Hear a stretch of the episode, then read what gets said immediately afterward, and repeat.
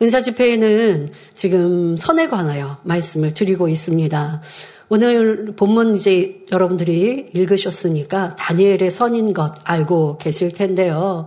어, 굉장히 깊은 선이시죠. 이런 말씀을 또 의인들, 성경에 기록되어 있는 믿음의 선진들과 이런 선인들의 말씀을 들을 때 저분들은 참 대단하시다. 나하고는 거리가 먼데 하시면 새 예루살렘을 포기하신 거라고요. 근데 그럴 수 없잖아요. 그리고 아 이거는 너무 지극한 선이다라고 여러분들이 내려놓으면 그럼 어, 떤 선을 이루실 건데요? 그냥 세상 사람보다 조금 나은 선? 그래서 그냥 구원받는 선? 그러면 안 되죠. 최고의 선을 배우고 나는 안 돼가 아니라 나도 그렇게 이루리라 라는 소망으로 계속 계속 달려가면 다이자 미전에 그런 말씀하셨죠. 새로 삶 소망하고 달려가다가 혹여 부족하면 삼천층에 들어가면 그래도 3천층 이상은 얼마나 복된 곳입니까? 주님의 품에도 안기고 할 수 있는데 여러분들이 어 그러니 목표를 크게 두고 그러나 목표는 크게 두고 행동은 행함은 없으면 또 이건 거짓이니까 열매를 딸 수 없는데요.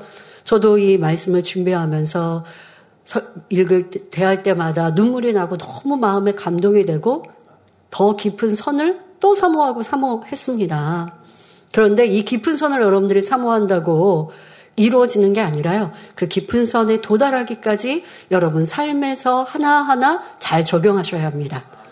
이렇게 여러분들의 그 지극한 다니엘의 선, 그리고 다니엘은 정치인이었고, 그래서 왕과의 관계 속에서 지금 고백하는 것이 본문이었단 말이에요. 근데 우리는 그런 삶을 만나지는 않아요. 그러나 내게 다가오는 직장, 일터, 가족과의 관계, 또 신앙 안에서의 믿음의 형제 자매들과의 관계 안에서 오늘 다니엘이 당한 일처럼 누가 나를 애매히 고난하고 어렵게 하고 힘들게 하고 모함할 때 우리 삶은 그런 일들이 있을 수는 있잖아요.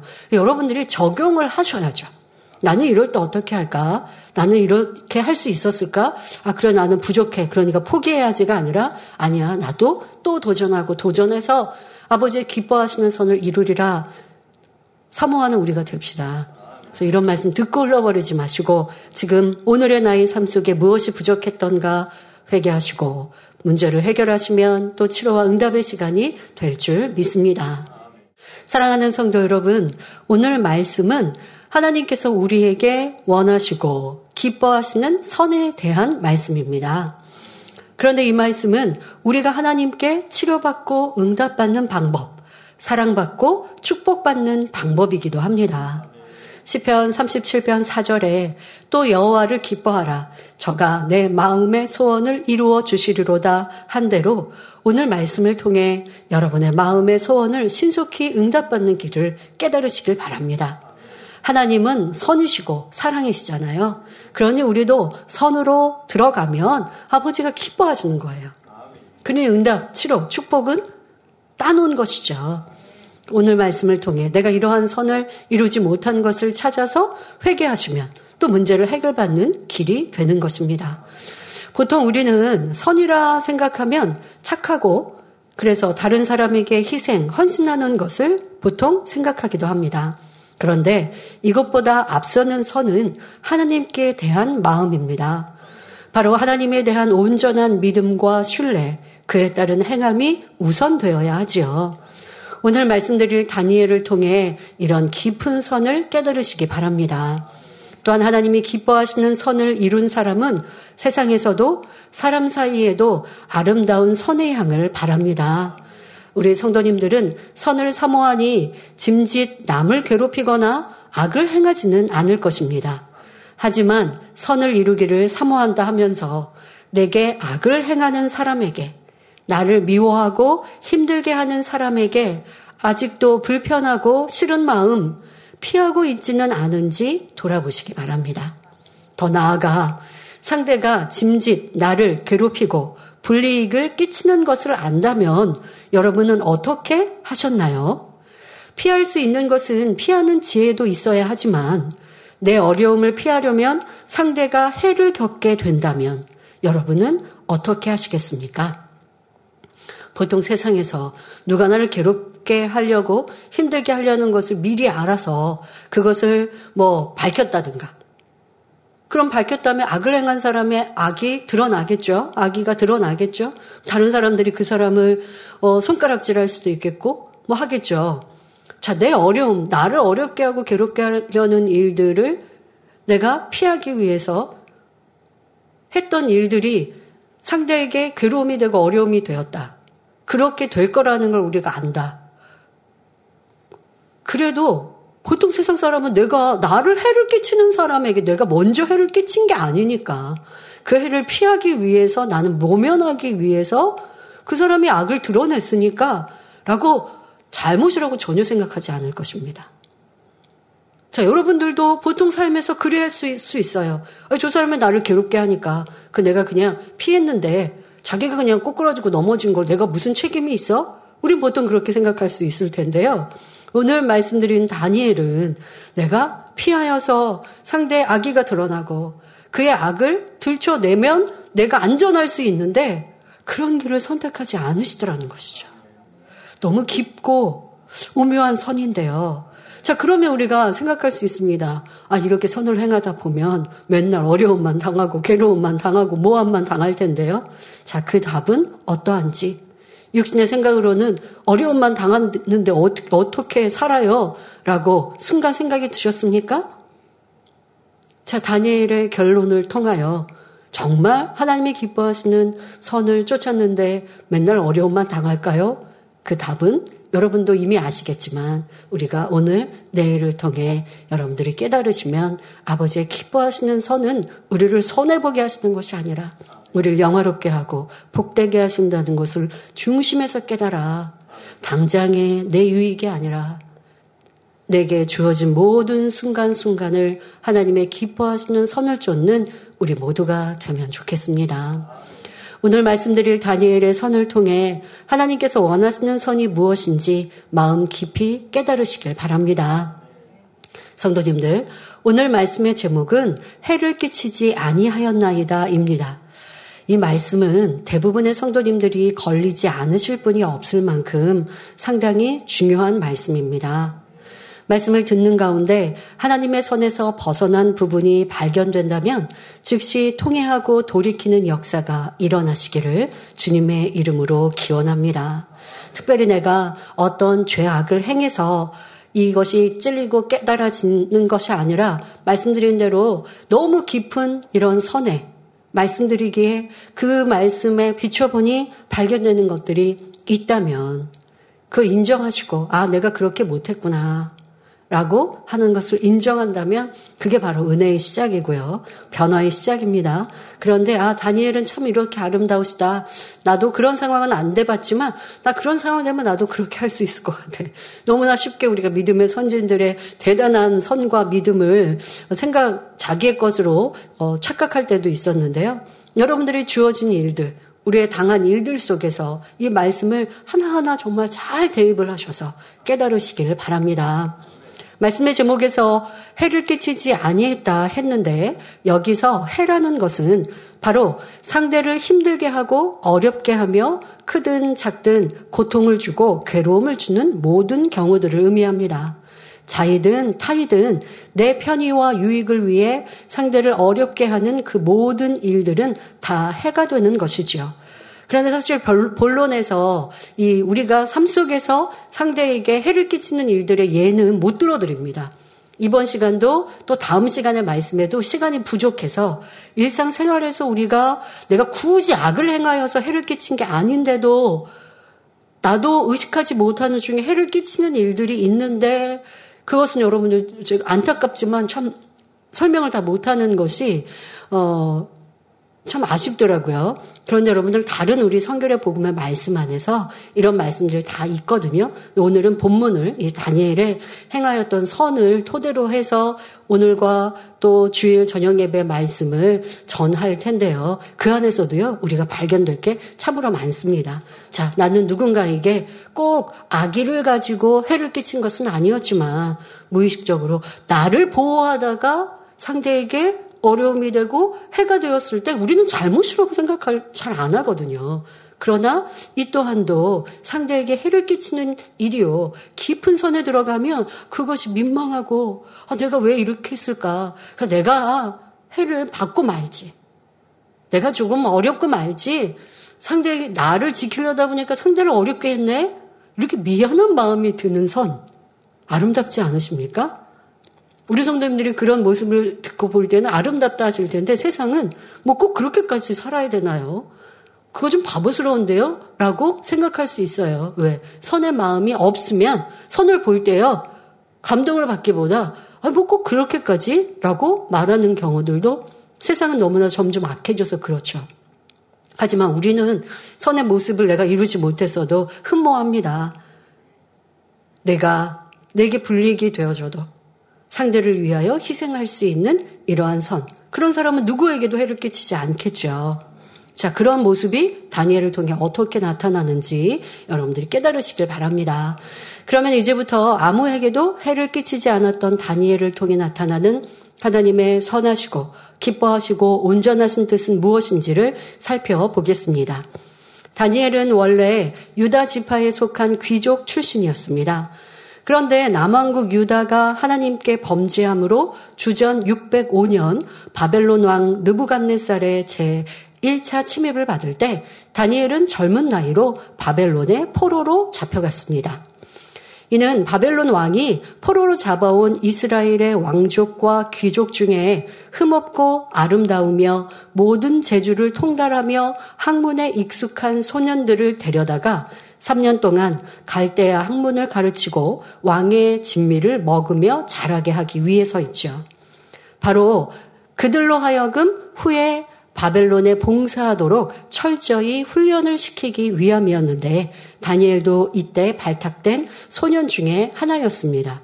보통 나라 간의 전쟁에 있어서 어떤 힘센 나라가 정복을 했습니다. 그러면 온전히 정복하기 위해서 계속 힘으로 억압하는 이러한 나라도 있는가 하면 포용하기 위해서 여러 가지 어 이제 전쟁에 진 나라, 패배한 나라이죠. 이게 지배국에서 피지배국의 또 유능한 사람들, 정치인들, 뭐 학자들 이런 사람들을 등용하는 이런 일들도 있습니다.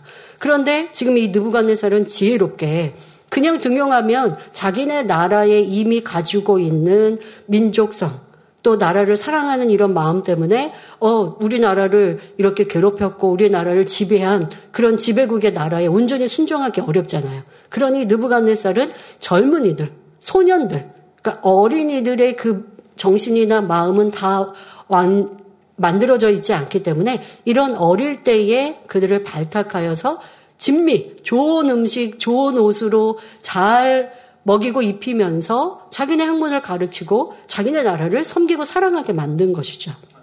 자, 이런 정책 하에 다니엘도 포로로 잡혀갔습니다. 자, 그런데 문제는 왕의 진미에 하나님의 금하신 것이 있었으므로 이러한 것을 먹게 되면 스스로를 더럽혀 하나님께 죄를 범하는 것이 된다는 점이었습니다. 이때 다니엘은 뜻을 정하여 왕의 진미와 그 마시는 포도주로 자기를 더럽히지 않기 위하여 열흘 동안 채식과 물만 먹게 해줄 것을 황관장에게 제안합니다. 자, 유대 민족들은 엄격하게 율법에 제한한 먹을 먹지 말아야 할 것, 먹을 것, 이런 것들이 구분되어 있습니다. 왜요? 가증한 짐승들, 하나님께서는 가증한 짐승들을 먹지 않도록, 먹, 먹지 못하도록 가르치셨기에 이런 율법에 정한 것들. 그런데 이방 나라들은 그런 것들이 없잖아요. 그러니 다니엘은 이렇게 율법대로 지키기 위해서 자기를 믿음으로 지키기 위해서 지금 부탁을 하고 있습니다. 자, 그런데 이 상황이 상식적으로 생각하면 이러한 제안은 있을 수도 없고 받아들여질 수도 없는 상황이죠. 포로로 잡혀와서 어떻게 이것 저것 가릴 수 있고 더구나 왕이 지정해주는 음식을 내 종교에 맞지 않는다 해서 임의로 마다할 수 있겠습니까? 자, 지금 왕은 소년들을 발탁해서 왕의 진미를 먹게 하고 좋은 의복과 왕궁에서 이렇게 가르친다라는 것은 지금 이 우리의 이런 여러 가지 문화들까지도 종교부터 시작한 모든 문화들도 가르치기 위함이죠. 그런데 다니엘은 지금 어 저는 지금 이 음식은 이렇게 이렇게 채식과 물만 하겠습니다. 라고 요청하는 것 자체가 왕이 뜻하고 바라는 바에서 어긋나니 그걸 들어준다는 건 쉽지가 않습니다. 그걸 요구하다가 어려움을 당할 수도 있죠. 그리고 보통 보면 이런 상황에 주변에 있는 동료들이, 친구들이 뭐라고 그래요? 너만 왜 튀냐? 꼭 그렇게 해야 되냐?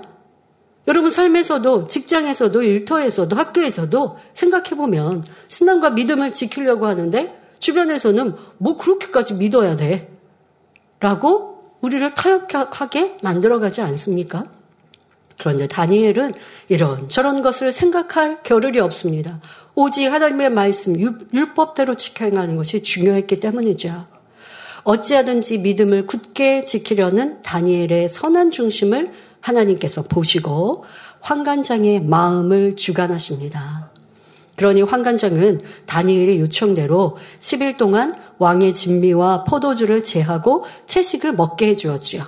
자, 그런데 다니엘의 요청한 대로 10일 동안 그렇게 시험적으로 한 결과 다니엘과 새 친구의 얼굴이 왕의 진미를 먹는 모든 소년보다 더 나아 보였습니다. 이로 인해 결국 다니엘은 왕의 진미와 포도주를 먹지 않게 되었지요. 이렇게 다니엘은 자기의 안위와 편리, 현재의 어려운 상황에 안주하거나 타, 타협하지 않고 오직 하나님을 의뢰하여 그 율법대로 행하였습니다. 자, 여러분 이것은 그냥 아 소년 다니, 다니엘은 떡잎부터 알아볼 수 있어 하고 넘어갈 일이 아니죠. 우리의 삶에 그대로 적용한다면 바로 하나님의 응답과 축복을 받고 받지 못하는 이유를 알 수 있습니다. 오직 하나님 중심으로 하나님 말씀이면 좌로 우로 치우치지 않고 어떤 것도 타협하지 않는 이러한 굳건한 신앙과 믿음. 자, 그래서 어려움을 당하고 괴로움을 당할 것 같다 할지라도 상관이 없어요. 그런 생각이 없어요. 오직 하나님 뜻대로 살고자 하는 이 굳건한 신앙과 믿음.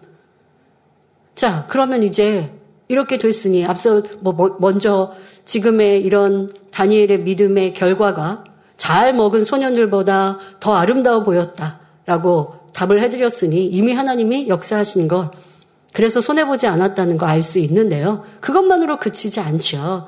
하나님께서 다니엘의 이러한 신앙을 기뻐하시니 크게 은총을 더하십니다. 다니엘서 1장 17절에 보니 하나님이 이 네 소년에게 다니엘과 새 친구이죠. 네 소년에게 지식을 얻게 하시며 모든 학문과 재주에 명철하게 하신 외에 다니엘은 또 모든 이상과 몽조를 깨달아 알더라 했습니다. 똑같이 가르침 받아도 뛰어나게 하시는 분 바로 아버지 하나님이시죠. 우리 아버지 하나님은 지식의 지혜의 근본이십니다. 그러니 하나님이 기뻐하시는 다니엘과 새 친구에게 이렇게 다른 소년들보다 다른 사람보다 뛰어나게 하십니다. 그냥 같이 배운 소년들만이 아닙니다. 다니엘은 그 다른 이방, 지금 이방 나라에 와 포로로 잡혀 있잖아요. 그 나라의 머리급들, 머리 학식 있는 이들보다 더 뛰어난 것을 성경은 기록하고 있습니다. 느부갓네살 왕은 다니엘의 지혜와 총명이 온 나라 박수와 술객보다 10배나 나았다라고 인정하죠. 그러니까 다른 학식 있는 이들보다 박사들보다 더 뛰어난 다니엘이라고 칭찬을 합니다.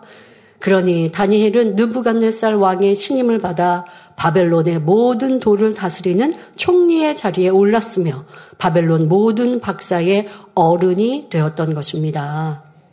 그럼 누가 이렇게 해주신 것입니까? 다니엘이 뛰어나서가 아니라 하나님의 역사이신 것이죠. 왜요? 전적으로 하나님만을 믿고 의뢰하니 손해 볼 것 같은 것이 아니라 절대 손해 보지 않도록 축복하신 아버지 하나님이십니다. 여러분들 우리는 우리의 삶에 많은 것을 하나님께 바라거든요. 하나님 저 이렇게 축복해 주시고요. 건강하게 해주시고요. 또 지혜도 더 뛰어나게 해주시고요. 일을 할 때도 좋은 성과 내게 하시고 사람들에게 인정받게 하시고 윗사람에게 칭찬받고 동료들에게 사랑받고 뭐 좋은 기도는 다 하는데 그런데 하나님이 기, 그 기도에 응답해 주실 내 삶은 살지 않으니 어찌합니까? 다니엘은 무엇을 구하지 않았으나 하나님이 기뻐하시는 행함을 이루니 하나님께서 그냥 역사하시는 거예요. 자, 우리도 이렇게 복받는 사람이 됩시다. 첫째로 하나님을 사랑하고 하나님 말씀대로 살아가는 이런 다니엘 같은 신앙을 이루어야 하겠습니다. 다니엘은 이렇게 느부갓네살 왕의 사랑을 받고 칭송, 칭송을 받고 나라의 인정을 받는 것 그뿐의 축복이 아니었습니다. 나라가 바뀌고 왕이 바뀌었지만 다니엘의 지위는 떨어지지 않았습니다. 느무갓날살 왕에 이어 벨사살 왕에게도 인정을 받아 바벨론의 세 번째 높은 치리자가 되었고 벨사살 왕이 죽은 후에는 다리오 왕에게까지 총애를 받았습니다. 다리오 왕은 다니엘의 마음이 민첩하고 다른 이들보다 뛰어남을 인정하여 모든 총리들과 우리나라는 총리가 한 분이신데 여기는 여러 총리가 있으니 그 모든 총리들과 방백들 위해 그리고 또 많은 나라들을 지금 정복했죠. 자, 그런 여러 가지 상황 속에 이렇게 모든 총리들이라고 표현하죠. 총리들과 방백들 위에 수석 총리로 세워 전국을 다스리게 하고자 합니다. 자, 이것이 이제 오늘 본문 배경의 시작입니다. 자, 다리오 왕은 지금까지 그 전에 있었던 왕들도 다니엘을 인정하고 또 총애했습니다. 그런데 이 다리오 왕도 다니엘을 이렇게 총애하는데 거기서 멈추지 않고 모든 정치인들을 위해 제일 수석으로 뛰어나게 세우려고 합니다. 그만큼 인정을 받은 것이죠. 자, 그런데 다른 사람들이 볼 때 이게 탐탁지가 않죠. 왜? 다니엘은 일개 지금 포로로 잡혀온 타국 백성 아닙니까? 왕의 그런데 왕의 총의 최고의 사랑과 신임을 받고 있으니 총리들과 방백들이 이에 대하여 시기하여 다니엘을 고소하기 위해 힘쓰고 있습니다. 고소할 틈을 찾고자 하지요. 성도 여러분, 이게 얼마나 악한 마음인지 알아야 합니다. 내가 섬기는 왕을 사랑한다면 나보다 더욱 지혜롭고 능력이 있어서 왕에게 큰 보탬이 되는 사람이 있다면 내가 사랑받는 것보다 더 기쁘고 즐거워야 합니다. 그런데 임금을 누구보다도 사랑해야 할 나라의 머리급들이 임금에게 유익을 주는 다니엘을 고소하고자 틈을 찾고 있으니 참으로 어처구니 없는 일이죠. 그러니까 내 유익이 최우선이에요. 나라를 위하고 저 사람이 잘 돼서 저 사람이 머리가 되면 왕에게 유익하고 나라의 유익인가 이걸 생각하는 게 아니죠. 내가 저보다 낮아졌어. 어, 저 사람이 높아지고 인정받을 이유가 뭐가 있어? 내가 하면 더 잘 할 텐데? 이렇게 자기 유익을 구하는 마음. 그러니 상대도 인정하지 않고 상대가 선 것이 못마땅하고 거기서 그치지 않죠? 그러니 어찌하든지 상대의 흠을 잡으려고 합니다. 이것이 바로 상대에게 해를 끼치는 심히도 악한 마음임을 알아야 합니다. 그런데 이런 일들은 우리 주변에서 참으로 많이 볼 수 있습니다. 예를 들면 가정 안에서도 형이 동생보다 더 사랑받으면 동생이 시기하죠. 동생이 형보다 더 부모에게 사랑받으면 형은 시기 질투의 마음으로 동생이 뭐 잘못한 거 있어 보세요. 부모님께 이르죠. 이런 모습들이 다 비슷한 모양이지 않습니까? 또 누군가가 나보다 앞서서 인정받고 사랑받으면 어찌하든 그 사람을 끌어내리려고 합니다. 교회 안에서도 그런 모습들을 보죠.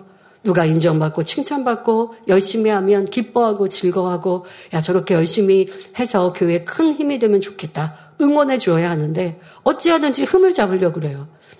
여러분 우리가 100%다 잘할 수 잘하면 좋죠. 그러나 부족한 면들도 있을 수 있어요. 잘하는 거 열심히 하는데 부족한 면을 보고 계속 흠을 잡고 있고 한다면 누가 100%의 잘하는 사람이 될 수 있겠습니까? 그러니까 저도 그런 생각을 해봅니다. 내가 하고 있는 일을 다른 사람이 볼 때에 다 마음에 들 리는 없다. 그러니 이렇게 하면 더 좋을 텐데 저렇게 하면 좋을 텐데 아 대행님은 이렇게 하시지?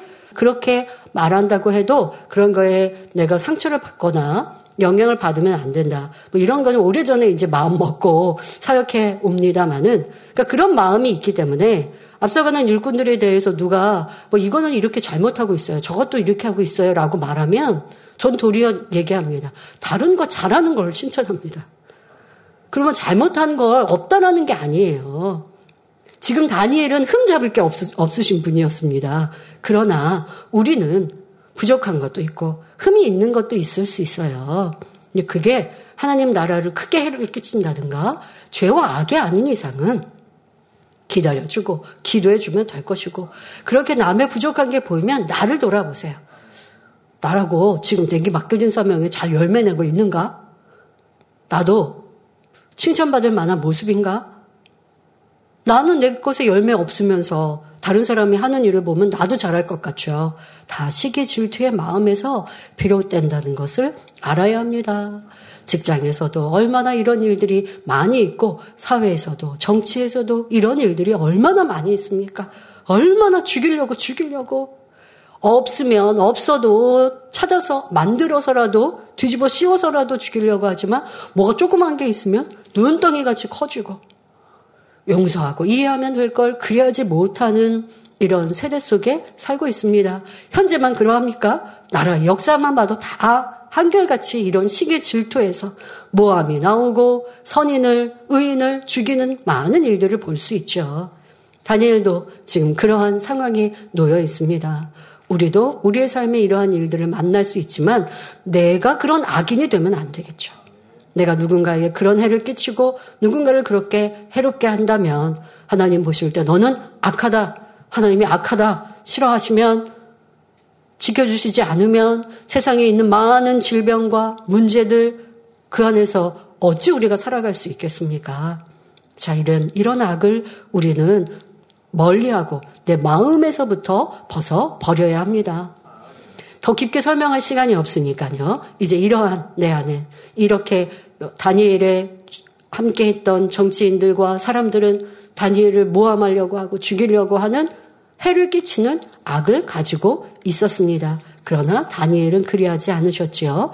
다니엘서 6장 4절에 이에 총리들과 방백들이 국사에 대하여 다니엘을 고소할 틈을 얻고자 하였으나 능히 아무 틈, 아무 허물을 얻지 못하였으니 이는 그가 충성되어 아무 그릇함도 없고 아무 허물도 없음이었더라 기록되어 있습니다. 사람이 나라에 큰 일을 하다 보면 아무리 잘해도 흠이 남고 실수가 있기 마련입니다. 그런데 다니엘은 아무 틈, 아무 허물이 없었다고 할 정도이니 매사에 얼마나 진실되고 충성되었는가 하는 것을 알 수 있습니다. 더욱이 다니엘을 모함한 이들은 나라의 머리급들이니 얼마든지 없는 일을 만들어서라도 관계를 꾸밀 수 있을 것입니다. 그런데 감히 그럴 수 없었던 것은 다니엘이 그만큼 왕의 신임을 돈독히 받고 있었다는 사실을 짐작할 수 있습니다. 이에 다니엘을 시기한 나라의 모든 총리와 수령과 방백과 모사와 관원들은 왕을 위하는 척하며 계략을 꾸밉니다. 왕에게 한 율법을 세우며 왕의 위엄을 세우는 한 가지 금령을 정하실 것을 요구하지요. 그것은 누구든지 30일 동안에 왕 외에 어느 신에게나 사람에게 무엇을 구하면 사자굴에 던져 넣기로 하는 금령이었습니다. 각기 나라마다 민족마다 섬기는 신들도 달리 있고 또 무언가를 부탁을 하는 이러한 신뢰하는 이들도 있겠지요. 그런데 한 달 동안은 그런 것들을 금하고 오직 왕에게만 왕만 섬기게 하자라고 하는 이런 규, 규율을 만들자는 것입니다. 왜 이런 내용으로 금령을 만들려 했겠습니까? 다니엘이 하루에 세 차례씩 예루살렘을 향한 창문을 열고 기도하는 것을 알고 있었기에 이것을 통하여 고소할 틈을 만들고자 했던 것입니다. 다른 것으로는 다니엘을 고소할 만한 아무 틈, 아무 허물을 찾지 못하자 이제는 신앙적인 차원에서 함정을 만들고 있는 것이죠. 총리들과 방백들의 제안을 들은 왕은 마음이 흡족하여 조서에 어인을 찍고 금령을 반포하였습니다. 그러나 다니엘은 어인이 찍힌 것을 알고도 자기 집에 돌아가서는 전에 행하던 대로 하루에 세 차례씩 무릎을 꿇고 기도하며 하나님께 감사하는 것입니다. 드디어 다니엘을 시기한 무리들이 하나님 앞에 기도하고 간구하는 다니엘에게서 고소할 틈을 발견하고 왕에게 고했습니다. 이거는 다니엘을 걸고 넘어지기 위한 덫이었는데 다니엘이 그대로 밟고 걸려 덫에 갇혔습니다. 자, 왕에게 다니엘이 이렇게 금령을 어겼습니다. 하고 말하였지요. 그때서야 깜짝 놀란 다리오 왕은 금령을 제정한 것이 왕 자기를 위한 것이 아니라 다니엘을 죽이기 위한 모략임을 깨닫게 됩니다. 그러나 이미 어인을 찍은 금령이 반포되었으니 왕으로서도 번복할 수 없는 급박한 상황이 되고 말았지요. 자, 신하들이 지금 다니엘이 이 금령을 어겼습니다. 그러니까 정한대로 처리해야 합니다. 라고 의견을, 보고를 하러 왔단 말이에요. 그런데 왕은 그렇게 처결해라 라고 할 수가 없는 거예요. 왜? 다니엘을 너무 사랑하니까. 그러니까 왕이 다시 물리치고 근심을 하기 시작합니다. 이걸 어찌할까? 어떻게 이 문제를 풀어야 할까 고민을 합니다. 다니엘을 구원하고자 하는 마음으로 힘을 다합니다. 하지만 계략을 꾸민 무리들이 물러가지 않죠. 다시 왕에게 나와 법대로 행할 것을 재촉하므로 다니엘을 사제굴에 넣을 수밖에 없는 지경에 이르렀습니다. 불갑을 다니엘은 사자굴에 던져졌고 굴의 입구는 돌을 굴려 막았으니 이는 다니엘을 처치한 것에 변개함이 없게 하기 위한 의도였지요. 그러자 왕으로서도 구해줄 수 없는 상황을 안타까워하는 다리오 왕은 다니엘에게 너의 항상 섬기는 내 하나님이 너를 구원하시리라 하며 다니엘의 구원을 소망하는 말을 전합니다. 그냥 이거는 그걸 믿는다는 게 보다 어찌할 수 없는 상황. 왕도 어떻게 다니엘을 이렇게 저렇게 고민해서 구해보고자 해도 그리할 수 없는 법령으로 정한 것이기에 왕의 위험이 있잖아요. 그것을 어기, 어기면 왕의 말을 어긴 것이니 이제 무슨 말에 권세가 따르겠습니까? 이래도 저래도 고민해봐도 다니엘을 살릴 수 있는 방도가 떠오르지 않고 악한 무리들의 뜻대로 또 이게 법으로 정한 것이니 그대로 다니엘을 사정을해 넣어야 하는 이런 상황. 그렇게 해야 하는 것을 알게 돼. 그렇게 해야겠구나라고 정한 이 다리오 왕은 그렇게 그냥 다니엘의 죽음으로 맞는 것이 얼마나 안타깝습니까? 그러니 이 지푸라기라도 잡는 심정이죠. 너무 안타까운 마음이죠. 그러니 너의 믿는 사시는 하나님이 너를 구원해 주시기를 바란다. 그러니까 믿는 게 아니고 그냥 그렇게 안타까운 마음, 미안한 마음, 이런 마음이 다 담겨 있는 왕의 사랑의 표현이라 생각하시면 되겠습니다. 자, 여기까지가 오늘 본문 말씀의 배경입니다. 여러분, 오늘 본문은 그 뒤에 지금 사자굴에 던져진 다니엘이 결과 후에 나오는 본문이었고요. 본문을 여러분들 읽기 전의 배경이 지금의 설명입니다. 사랑하는 성도 여러분. 그러면 이제 다니엘은 억울한 죽음을 앞두고 과연 어떻게 행했겠습니까? 자, 우리는 다니엘의 어떻게 행한 것도 알고 또 결과도 압니다. 하나님께서 어떻게 영광을 받으시고 다니엘이 어떻게 존귀함을 받았는지도 압니다. 하지만 그것은 여러분들이 잠깐 내려놓으시고 또 그 부분에 대해서는 다음 시간에 전하기 때문에 내려놓으시고 이제 여러분들에게 적용해서 말씀을 들으시면 좋겠습니다. 자, 다니엘이 지금 여러분 배경을 설명했습니다. 어, 다니엘을 죽이기 위해, 모함하기 위해 걸어놓은 법령, 정한 법령, 덫이라는 것, 다니엘이 모를 리가 없죠. 자, 이건 나를 죽이려고 하는 것도 압니다. 자, 이런 상황에서 다니엘이 피할 수도 있을 것이고, 자, 어떻게 무언가의 조치가 뭐가 있었어야 할 것 같은 우리 안타까운 마음. 자, 이런 마음으로 여러분들이 말씀을 들으시면 더 감동이 될 것 같습니다. 자, 억울한 죽음 앞에서 또 이렇게 던져지기 전에 그 긴박한 상황 속에서 다니엘이 어떻게 해야 했을까요? 우리 같았으면 어떻게 했을까요? 왕의 신임을 톡톡히 받았으니 당당하게 항변할 수 있지 않았을까요? 모아먹어자 하는 이들의 괴계라고 왕에게 알리면 되지 않았을까요? 아니면 자기의 지혜와 권세를 동원하여 어떻게 해서든 금령을 뜯어 고치고자 할 수 있지 않았을까요? 그러니까 뭐, 뭐, 예를 들어 다니엘이 없는 자리에서 다른 정치인들과 다른 사람들이 함께 모여서 이런 법이 제정되었다. 그래도 그런 제정된 내용을 다니엘이 안다면 아 이건 나를 죽이려고 하는 거나 바로 알 수 있죠. 그러면 그거를 어떻게 하든지 바꾸고 다른 길을 열고 미리 준비해 놓을 수 있지 않았습니까? 아니면 이렇게 죽으면 악한 이들의 괴계에 넘어가는 것이니 지금은 잠깐 신앙적인 예외를 두어서 죽음을 모면할 길을 찾아보자. 그러니까 30일 동안은 부르짖어 기도하지 않고 예루살렘을 향한 창을 열지 않고 닫고 예전에 항상 그런 말씀하셨죠. 우리로 표현하면 이불을 뒤집어 쓰고 소곤소곤 기도하면 아니 이 지금 거의 수석 총리가 되는 다니엘 이런 다니엘의 권세 그 권세가의 집에 아무나 막 들어올 수 있습니까? 그러니까 다니엘이 이렇게 조금 바꿔서 상황을 좀 모면하기 위해서 지혜를 우리로 표현하면 지혜를 동원해서 그렇게 해서 30일 동안만 잘 넘어가면 되지 않겠습니까? 자, 하지만 다니엘은 그래야지 않았다는 것입니다. 다니엘은 악한 이들의 개개와 공격, 죽음이라는 사실 앞에서도 조금도 두려워하지 않고 목숨이 위태한 상황에서도 변함없이 한 번 믿은 하나님만을 전폭적으로 의지했습니다. 왕의 신임을 잃을까봐 비굴하게 굴지도 않았습니다.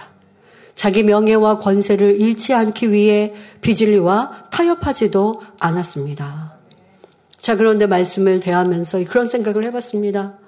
많은 신앙인들이 세상에서 살아가면서 신앙을 지켜가는 중에 때로는 세상이나 주변의 사람들이 이해하지 못해서 신앙을 지키는 데 있어서 좀 어려움이 오거나 부딪히는 일들을 만날 수 있어요.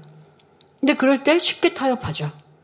그러면서 생각합니다. 아, 이런 세상에서 진리를 지키는 건 좀 손해보는 거 아닌가? 그리고 또 하나님의 영광을 가린다라는 자기 합리화를 하면서 그러니까 이 정도는 조금 타협을 해도 하나님은 이해해 주실 거야. 라고 하는 신앙인들이 얼마나 많은지요. 그러나 우리가 세상을 살아가는 지혜는 필요합니다. 예를 들어 부르짖어 기도하라고 하셨다고 대중교통을 타면 타고 가면서 부르짖어 기도하는 것 그거는 잘못 잘못된 모습이죠. 그러니까 하나님의 말씀은 그대로 지키나 우리가 가장 적절하게 말씀을 대입하여야 합니다. 그런데 이 다니엘도 우리가 조금만 육신의 생각을 하면 아니 나를 죽이려고 하는 것이고 그러면 내가 유다인이라는 건 사람들이 다 알고 있고 하나님을 경외하는 건 사람들이 다 알고 있는데 너가 믿는 하나님이 너를 구원해 주시지 않으셨냐? 라고 도리어 하나님께 영광을 가르지 않을까? 그러니까 이때는 좀 피해야지. 많은 사람들이 이렇게 타협하지 않습니까? 여러분들의 삶 속에서도 잘 적용해 보시기를 바랍니다. 바벨론의 총리로서 왕의 금령을 어기면 사자굴에 던져줄 것이 엄연한데도 결코 인간의 생각이나 지혜를 동원하지 않았습니다. 이렇게 하나님을 섬기는 일에 있어서는 세상과 어떠한 타협도 하지 않았던 것입니다. 지금 이 자리에서 생명을 잃으며 명예와 권세를 잃고 망한다 해도 하나님을 향한 절개를 굳게 지켰던 것입니다. 오히려 죽음 앞에서도 초연하게 정도를 갈 뿐이었지요. 이 얼마나 담대한 모습입니까? 또한 나라와 왕을 위해 그토록 좋은 일을 하고도 억울하게 죽임을 당할 수밖에 없는 상황에 직면했지만 다니엘은 왕에 대해 조금도 서운해하지 않았습니다. 자, 이러한 부분들을 통해 여러분들이 선을 더 대입하시면 되겠습니다. 서운해하는 마음은 선이 아니죠. 충분히 서운해할 수도 있지만 그래야지 않더라는 것입니다. 또 자기를 모함한 무리들을 향해서도 욕하거나 원망하지 않았습니다. 악을 바라는 사람들에 대하여 조금도 대항치 않았고 다만 하나님의 뜻에만 맡기는 선한 모습을 볼 수 있습니다. 내가 그들을 해롭게 하고 내가 그들을 처단하고자 하는 마음은 조금도 없습니다. 그냥 나는 하나님의 뜻에 따라 행하고 하나님을 섬길 뿐이었고 내가 할 수 있는 모든 것에 선을 쫓았고 그러니 하나님께서 하시는 것이죠. 어련히 하나님의 뜻대로 될 것을 전폭적으로 믿었기 때문에 구차히 살 길을 찾을 필요가 없었던 것입니다. 성도 여러분, 다니엘은 이렇게 아무런 잘못이 없는데도 모함하고 죽이려는 이들에 대해서 미워하지 않고 원망하지 않았습니다. 그런데 보통 사람들은 자기가 잘못한 묵어도 얼마나 다른 사람을 탓합니까? 예를 들어 타인을 위해 보증을 서주었는데 그 사람이 부도가 나서 돈을 갚지 못하게 되니 내게 큰 피해가 왔지요. 그러자 그를 심히 원망하고 불평하는 경우를 볼 수 있습니다. 그러나 이는 참으로 어리석은 일입니다. 하나님 말씀에는 분명히 보증을 서지 말라 했고 차라리 주었으면 받을 생각을 하지 말라 했습니다. 그러니까 세상 사람들은 그렇게 살 뿐이고 여러분들 신앙인이라면 하나님 말씀을 기준하니 하지 말아야 했는데 내가 했단 말이에요. 그러면 그로 인해 당한 어려움은 상대가 그래서 내가 이렇게 어려우니까 상대를 미워하고 탓할 게 아니라는 것이죠. 보증 서지 말라고 한 것을 서놓고 이제 와서는 돈을 갚지 못한다고 상대를 원망합니까? 이는 오늘 본문에 억울한 죽음 앞에서도 서운해하지 않고 오히려 하나님의 뜻에 맡기는 다니엘과는 너무나 거리가 먼 것입니다. 사랑하는 성도 여러분, 다니엘은 모아 많은 무리들의 관계로 이제 그들이 파놓은 함정에 빠져서 결국 사자밥이 될 수밖에 없는 신세가 되고 말았습니다. 그간 왕의 사랑을 넘치게 받았고 왕다움과는 막강한 권세를 누렸던 것이 무색할 정도로 이제는 비참한 최후를 맞게 되었지요. 자, 여러분, 이 상황에서 우리가 성경에 기록되어 있지는 않지만 악한 이들은 어찌했을까 한번 생각해 볼 수 있지 않을까요? 그들이 쳐놓은 덫에 다니엘이 그대로 순순히 들어가서 잡혀버렸습니다. 왕은 하루 종일 고민했지만 결국 법령을 반포했으니 그대로 지키라고 이, 이들이 계속 압박 아닌 압박을 가하니까 어쩔 수 없이 그렇게 총애하고 사랑했던 다니엘을 사자굴에 던지라라고 허락했습니다. 그리고 사자굴에 던져진 다니엘. 자, 그러면 당연히 죽음이죠. 그러니 그렇게 이 일들을 꾸몄던 이들은 우리 이렇게 역사를 이렇게 뒤돌아보면 한 자리에 모여서 술파티 벌어지지 않겠습니까? 야, 우리가 이겼다. 우리가 한 대로 야 다니엘이 청명한 줄 알았는데 아닌데 얼마나 많이 이제 어, 서로 오가는 술잔에서 많은 말들을 만들어냈겠고 즐거워하고 기뻐할 수도 있었을 것 같습니다. 자 그런데 이와는 반대로 왕은 그리하지 않았습니다. 다니엘을 총애하고 또 귀히 여겼던 왕이었기에 다니엘을 사자굴에 넣은 후 밤이 맞도록 금식하며 춤과 노래, 기약을 그치고 잠도 자지 못한 채 다니엘을 생각하며 안타까워 했습니다. 자, 그리고 이튿날 새벽이 되자 급히 사자굴로 달려갑니다. 이미 다니엘은 굶주린 사자들이 득실거리는 사자굴에 던져졌으니 꼼짝없이 사자밥이 되었을 터인데 왕은 혹여라도 다니엘이 섬기는 하나님이 구원하셨을지도 모른다는 생각에 사자굴로 달려간 것입니다. 얼마나 다니엘을 사랑했는지를 느낄 수 있죠. 자, 또한 다니엘이 평상시에 얼마나 신실한 믿음의 사람이었는지 느낄 수 있는 장면입니다. 바로 왕이 볼 때도 아, 그래. 너가 믿는 사신 하나님이 너를 살려주실 거야. 라고 기대했고. 그리고 또 그렇게 말하는 왕의 모습을 보니 이거는 다니엘이 하나님을 어떻게 신뢰하고 또 다니엘이 하나님을 믿고 신뢰함으로 역사에도 지금 이 지나간 왕들과의 관계 속에서도 나라에 큰 도움이 주었잖아요. 이러한 것들을 들었던 이 왕은 하나님을 또한 인정하는 그것이 바로 다니엘을 통해서 이방 왕이었지만 하나님을 인정하는 모습 이 얼마나 멋집니까? 자, 우리도 혹여 믿지 않는 사람들이 우리 주변에 있어도 야, 너가 믿는 하나님, 그 하나님이 너를 도와주셨나 봐. 그래, 너는 그 하나님을 믿으니까 이렇게 잘 되지. 이렇게 말할 수 있다면 그렇, 점점 그런 시간들이 반복되고 반복될 때 그런데 세상 사람들이 그렇게 인정하지만 그건 마음으로 또 믿는 것도 아니에요. 그러나 그런 고백을 한다는 것만으로도 여러분들이 그리스도 향기를 바라는 것이고 그것이 반복되어지고 반복되어질 때 또 그들의 삶에 큰 어려움을 만나면 여러분들에게 도움을 또 청하고요. 기도를 요청하기도 하고 너가 믿는 하나님께 나도 가면 안 돼? 한단 말이에요. 그러니까 그런 것들이 쌓이게 되면 결국 믿음을 심어주는데 도움이 되는데 바로 이 다리오 왕도 다니엘을 통한 하나님의 역사를 들었기에 또 다니엘의 신앙을 보았기에 지금 이 새벽에 달려와서 이 굴 앞에서 다니엘에게 말합니다. 자, 굴 가까이 이른 다리오 왕이 슬피 소리 질러 물었습니다. 슬피 소리 지른 건 왜예요? 죽었을 거라고 생각하는 마음이 크니까. 그런데 거기서 그냥 아, 죽었을 거야 포기하진 않고 사랑하는 다니엘. 또 하나님의 살아계심도 들었었기에 그렇게 이 새벽에 와서 말합니다. 소리를 질러 얘기합니다. 사시는 하나님의 종 다니엘아, 너의 항상 섬기는 내 하나님이 사자에게서 너를 구원하시기에 능하셨느냐? 그런데 이게 웬일입니까? 놀랍게도 사자굴 속에서 다니엘의 생생한 음성이 들려오는 것이었습니다. 분명히 살아있다는 증거이니 왕으로서는 참으로 기쁘고 경이로운 일이었지요.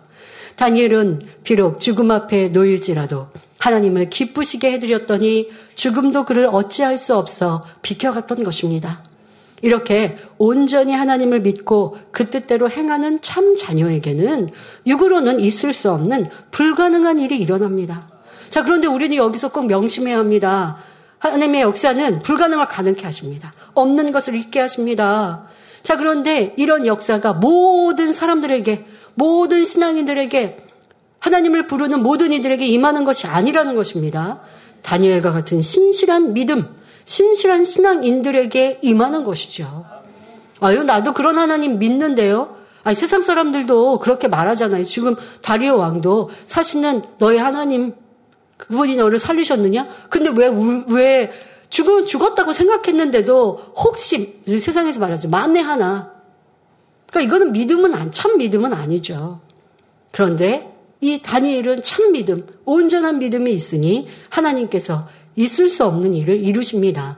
여러분 예전 그 영화 같은 데 보면 또 로마의 그런 역사적인 영화들 보면 사자, 굶주린 사자를 가둬 놓았다가 그러다가 그 맹수를 풀어 놓으면 산 사람들 그 앞에서는 꼼짝없이 사자밥이 되어지고 맹수의 밥이 되고 찢깁니다. 찢겨서 그냥 죽는 거예요. 지금 다니엘이 그런 상황에 놓였는데 하나님의 놀라운 능력으로 지금 살아난 사, 상황입니다. 자, 이런 감동적인 그 이후에 감동적인 다니엘의 고백은 다음 시간에 전하고요. 자, 그 전에 먼저 다니엘이 왕 앞에 어떠한 고백을 할 수 있었을까? 한번 우리가 보통 사람의 입장으로 한번 생각을 해 봅시다. 정답은 본문에서 말하고 있습니다. 그러나 정답은 우리가 다음 시간에 듣고 이 시간은 잠깐 나라, 나라면 어떠했을까? 아니, 보통 사람이면 아니, 선이 조금이라도 있는 사람이지만, 그래도 그 마음에 이런 감정이 있으면 이렇게 말하지 않았을까? 라고 우리가 좀 생각해 봄으로 우리의 삶 속에 드러나고 있는 마음들도 좀 깨달아 봤으면 좋겠습니다. 자, 그러면 죽음에서 노인, 살아난 다니엘은 왕을 향해 무엇이라 말하였을까요? 또 어떻게 말할 수 있었을까요? 정답은 이제 다음 시간이고. 자, 우리 한번 여러 가지로 한번 생각을 해보자고요. 왕이시여, 나는 왕의 앞에 아무 해를 끼친 적이 없거늘. 왕께서는 어찌하여 간신들의 말에 귀를 기울여 총애하는 신하, 저를 이렇게 죽음으로 내몰 수 있으십니까? 아직 사자굴에서 끌어내 올라가지는 않았지만, 그럼 사자굴 안에서 지금 왕과 이렇게 대화하고 있는 상황입니다. 지금 죽음에서 나는 살아났지만 이 아무리 생각해도 사자굴 에서 사자가 내 앞에 있지만 하나님의 능력으로 나를 해꼬지 못하고 있어요.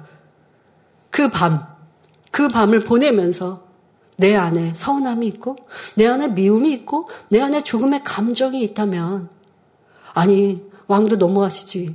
항상 나한테 그렇게 칭찬하시고 잘한다고 하시고 총애하시더니 이렇게 지금은 나, 나한테 내가 죽음에 자리에 이르도록 허락하셨다는 건 좀 너무하시다. 그런 마음이 조금이라도 있었으면 왕이 나에게 지금 살았냐 죽었냐라고 물을 때 왕이요 저 살아있는데요. 아니 그래도 아무리 생각해도 제가 한밤을 생각해봐도 이거는 좀 너무하신 것 아닙니까? 라고 말할 수도 있, 지 않겠습니까? 더구나 제가 나라를 위해 세운 공이 얼마나 컸고 왕을 위해서도 목숨 다해 충성했건을 아무리 엄한 법령이라고 무고한 신하를 이렇게 사자밥이 되도록 죽도록 놔둘 수 있으십니까? 왕을 모시기 전에도 다른 왕들의 신임과 사랑을 입은 제게 왕께서 이렇게 하시면 결탄코 합당치 못하니이다. 보소서 나의 하나님이 이미 그 천사를 보내어 사자들의 입을 봉하셨으므로 사자들이 나를 상해치 아니하였나이다.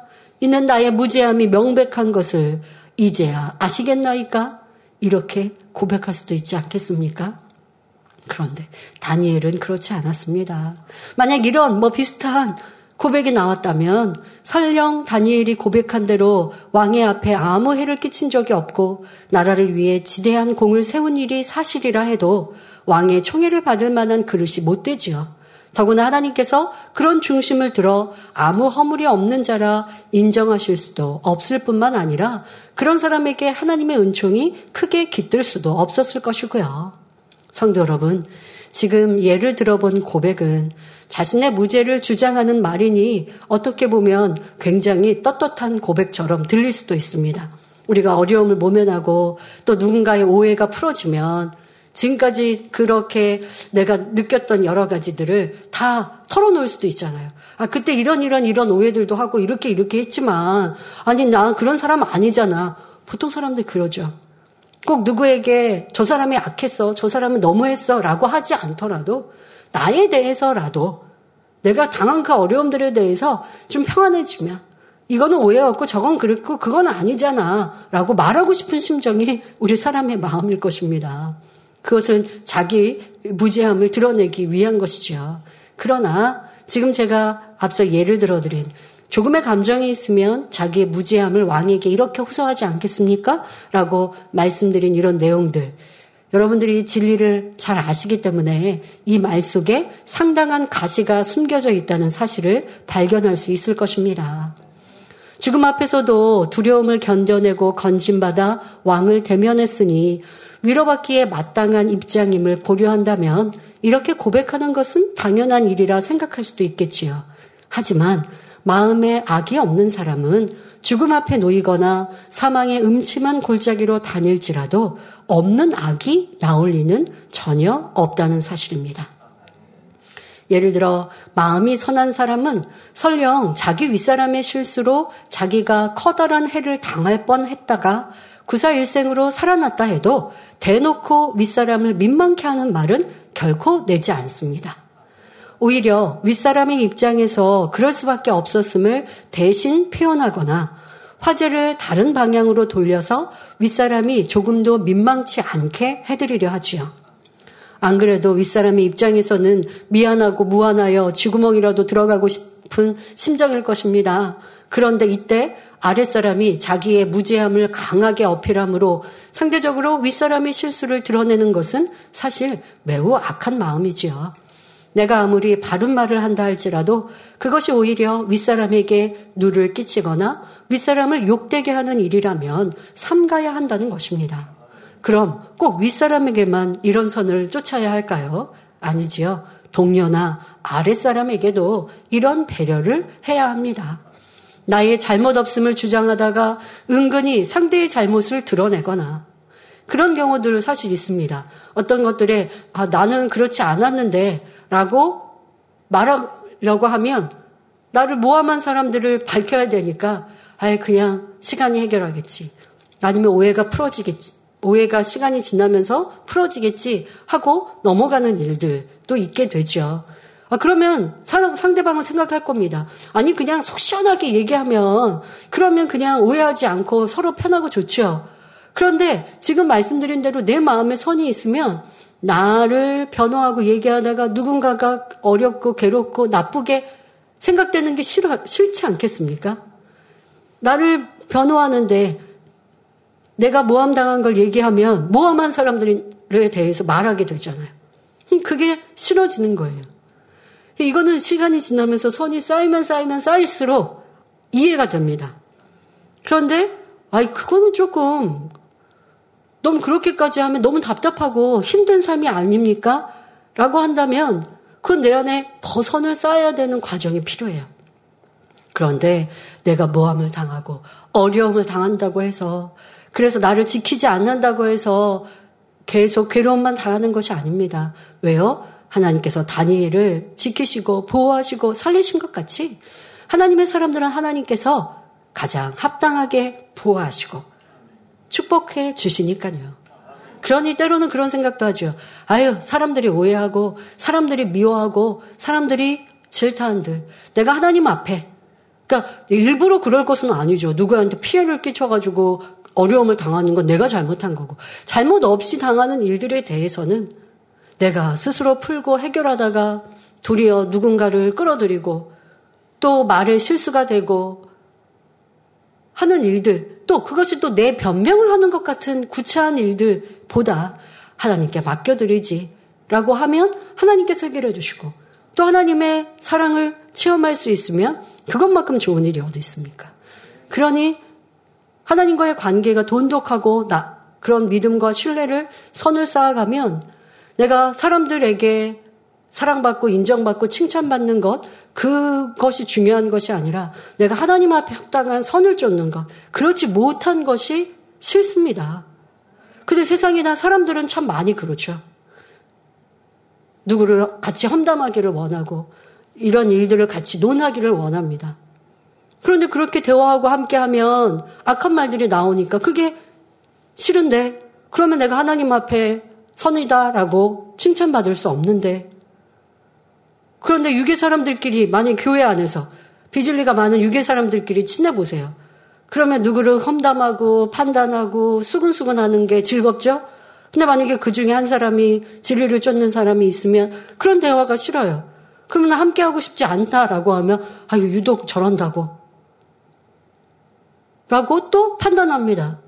그러면 그런 데서 내가 저 사람들한테 판단받기 싫으니까 하나님 앞에 죄를 지을 수는 없잖아요. 여러분들이 매사에 하나님의 말씀대로 진리대로 행해야 합니다. 그리고 또 우리가 나를 보호하고 지킨다고 상대의 잘못을 드러내는 것, 이러한 것도 내 마음에 꺼림직한 더 선을 쫓는 우리가 되면 좋겠습니다. 어떤 경우는 이런 일도 있습니다. 내가 잘한 것을 말하다가 상대의 잘못한 것을 들추거나 민망하게 하는 경우도 있습니다. 여러 사람이 있는데 그런데 윗사람에게 아 제가요 이렇게 이렇게 해서 열매 내고 이렇게 했어요 라고 했어요. 그래서 제가 전에 그런 상황을 정말 본 적이 있거든요. 그랬는데 그 중에 이렇게 얘기하는 분보다 더 머리급의 다른 일꾼이 있었어요. 그러니까 보고를 받는 분 말고 그러니까 말하는 분보다는 좀 머리급에 있는 분이 있었는데 이분은 열매를 못 내서 되게 민망한 마음을 가지고 이 자리에 왔는데 그런데 다른 사람이 난 이렇게 저는 이렇게 열매를 냈고요. 이렇게 해서 하고 자기가 잘한 것을 이제 얘기를 합니다. 그러니까 근데 그런 자리가 아니었거든요. 열매를 말하고 그리고 윗사람이 그것을 묻고자 하고 그런 거 아니었어요. 그런데 그냥 유독 내가 칭찬받으려는 마음으로 그렇게 말하니까 상대적으로 저분은요, 너무 민망해가지고, 누가 지적하지 않더라도 너무 민망해서 어쩔 줄 모르는 거예요. 근데 말하고 있는 본인은 전혀 몰라요. 의식을 못 해요. 아, 내가 이렇게 말하니까 저분이 지금 되게 민망해지는구나. 되게 죄송해 하고 있구나. 라는 걸 몰라요. 제가 듣고 있는 제가 도리어 민망한 거예요. 아니, 그 따로 있을 때 말씀을 하시든가. 좋은 일이니까 보고하고 싶어서 하신다면 좀 따로 이 말씀을 하시든가 하면 좋겠는데 따로는 저분이 참 민망해가지고 어쩔 줄 모르는데 전혀 모르고 그러니까 저는 빨리 대화를 끊으려고 하는데도 계속 자기 이게 바로 자기 자랑이 되는 거죠. 나는 주 안에서 열매 냈다고 보고한다고 생각했지만 그렇지 않게 되는 거예요. 자, 이게 무엇입니까? 상대를 배려하고 생각하지 못하는 거죠. 내 유익을 구하고 나만을 보고 있기 때문에 해야 할 말과 하지 않아야 할 말, 이런 것들 또 내가 말함으로 인하여서 상대방의 잘못된 것을 들추고 있는데 나는 일부러 그런 거 아닌데요 라고 하고 있다면 이것이 바로 내 안에 선의 사랑이 부족한 것입니다. 이런 일들로 화평이 깨지고 상대에게 미움을 사는 일도 생깁니다. 하지만 일부러 상대의 잘못을 들춘 것이 아니니 잘못을 깨닫지 못하지요. 그런데 이는 그 마음에 배려하고 섬기는 마음이 없기 때문에 상대가 민망히 여길 것을 생각하지도 못하는 것입니다. 바로 선이 없는 것이죠. 더더욱 다니엘의 상황은 단순한 윗사람도 아니고 한 나라의 왕에 대한 일입니다. 이때 자기의 공력과 충성됨을 강조하여 은근히 왕의 잘못을 드러낸다면 더욱 악한 일이 되죠. 게다가 다리오 왕은 결코 마음이 악한 왕이 아니었습니다. 비록 이방인의 왕이었지만 포로라 할지라도 인재를 등용하는데 차별을 두지 않은 것을 볼 때 그만큼 그릇이 크고 선한 사람임을 알 수 있습니다. 다니엘을 사자굴에 들어가도록 허락한 것도 비록 간신들의 모함에 넘어간 것 일이긴 하지만 왕의 인장을 찍은 규례이니 왕으로서 당연히 지킬 수밖에 없었지요.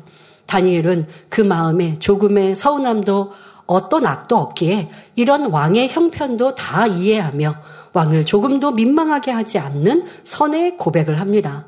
그러면 사자굴에서 살아난 다니엘은 왕에게 무엇라 고백하였을까요? 이에 대해서는 주일 저녁 예배 시 전하도록 하겠습니다. 결론을 말씀드립니다. 사랑하는 성도 여러분, 이 시간은 다니엘을 통해 하나님께서 원하시는 선이 어떠한지 말씀드렸습니다. 다니엘은 어떤 어려움과 불리익의 상황에서도 현실이나 사람에 타협하지 않고 오직 하나님의 뜻대로 행하였습니다. 그러다 죽음의 자리에 이르렀다 해도 하나님에 대한 사랑과 신뢰가 변함없었으며 문제를 해결하기 위해 인간적인 방법이나 지혜를 동원하지도 않고 모든 것을 하나님께 맡기며 선만 쫓았습니다. 또한 나라와 왕을 위해 충성했지만 죽음을 당할 수밖에 없는 상황에서도 다니엘은 왕에 대해 조금도 서운해하지 않았습니다. 자기를 모함한 무리들을 욕하거나 원망하지도 그들의 악행을 들추려 하지도 않았습니다. 악을 바라는 사람들에 대하여 조금도 대항치 않았지요. 성도님들의 모습은 어떠하셨나요? 말씀을 통해 발견된 내 모습이 있으셨습니까? 누가 나를 괴롭게 하고 힘들게 하니 너무 힘들어서 그 사람하고 싸우지는 않았지만 나도 은근히 나랑 친한 사람들에게 내 형편을 하소연하다가 보니까 그 사람이 나를 힘들게 했다라고 말하게 되면 듣는 사람은요 나를 내 편이면 나를 힘들게 한 사람을 미워하게 돼 있어요. 도리어 나는 그 사람을 용서하고 사랑하려고 한다고 하면서 다른 사람이 그 사람 미워하게 만들고 있으니 이 얼마나 나쁜 마음입니까? 거기에다가 내가 그 사람한테 저 사람이 나를 힘들게 한다라고 내 하소연을 했는데 그 사람이 만약에 선으로 답을 해보세요. 아이, 그래도 이해하셔야죠. 그러면요, 미워 같이 그 사람까지 서운해진다고요.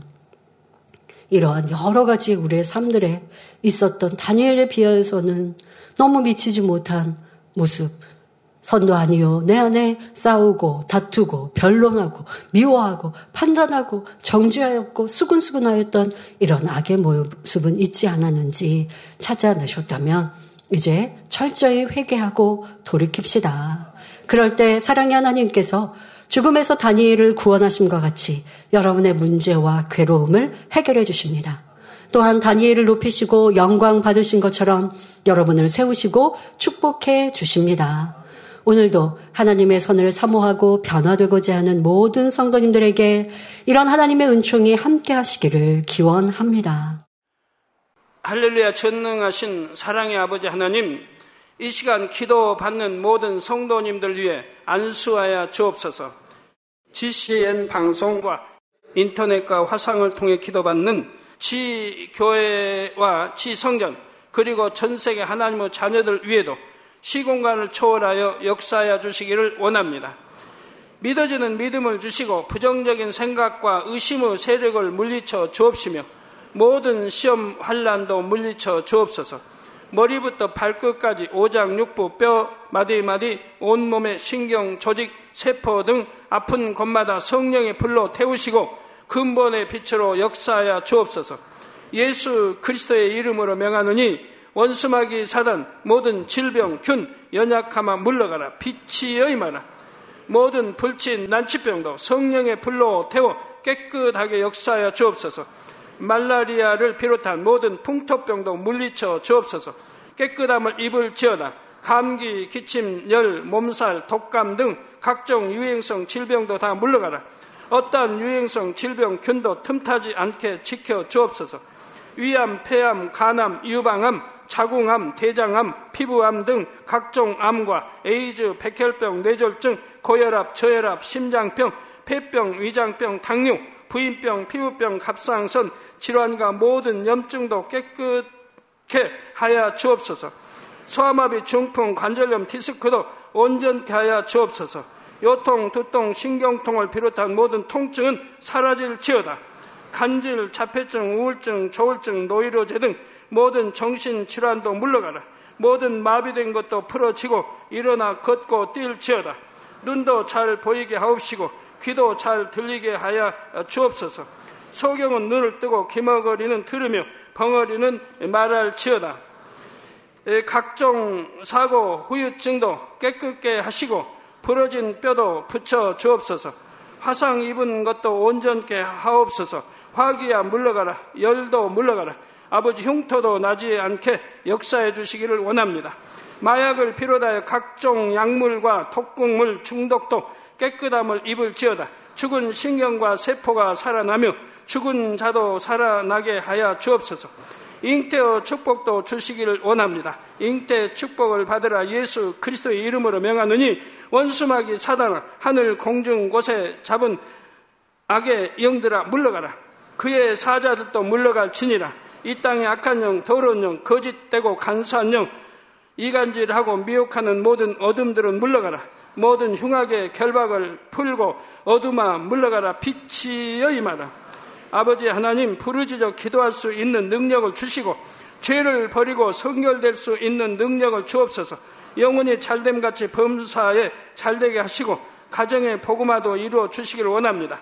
한 주간도 모든 사고와 재앙으로부터 지켜주시고 불통이 없는 형통한 삶을 살 수 있도록 축복해 주옵소서. 성령의 불담으로 천군 천사와 주님의 불꽃 같은 눈동자로 모든 하나님의 자녀들과 가정, 일터, 사업터를 지켜주시기를 원합니다. 학생들에게 지와 명철을 더하시고 공부도 할 수 있는 뜨거운 마음과 열정도 더하여 주옵소서.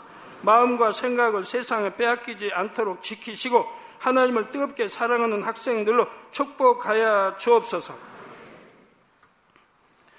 하나님의 자녀들이 먹으나 마시나 입으나 무엇을 하든지 하나님 앞에 영광 돌리는 삶이 되게 축복하여 주시기를 원합니다. 나는 하나님을 만났노라 체험했노라 응답 받았노라 축복 받았노라 간증하는 입술이 되게 역사하여 주옵소서.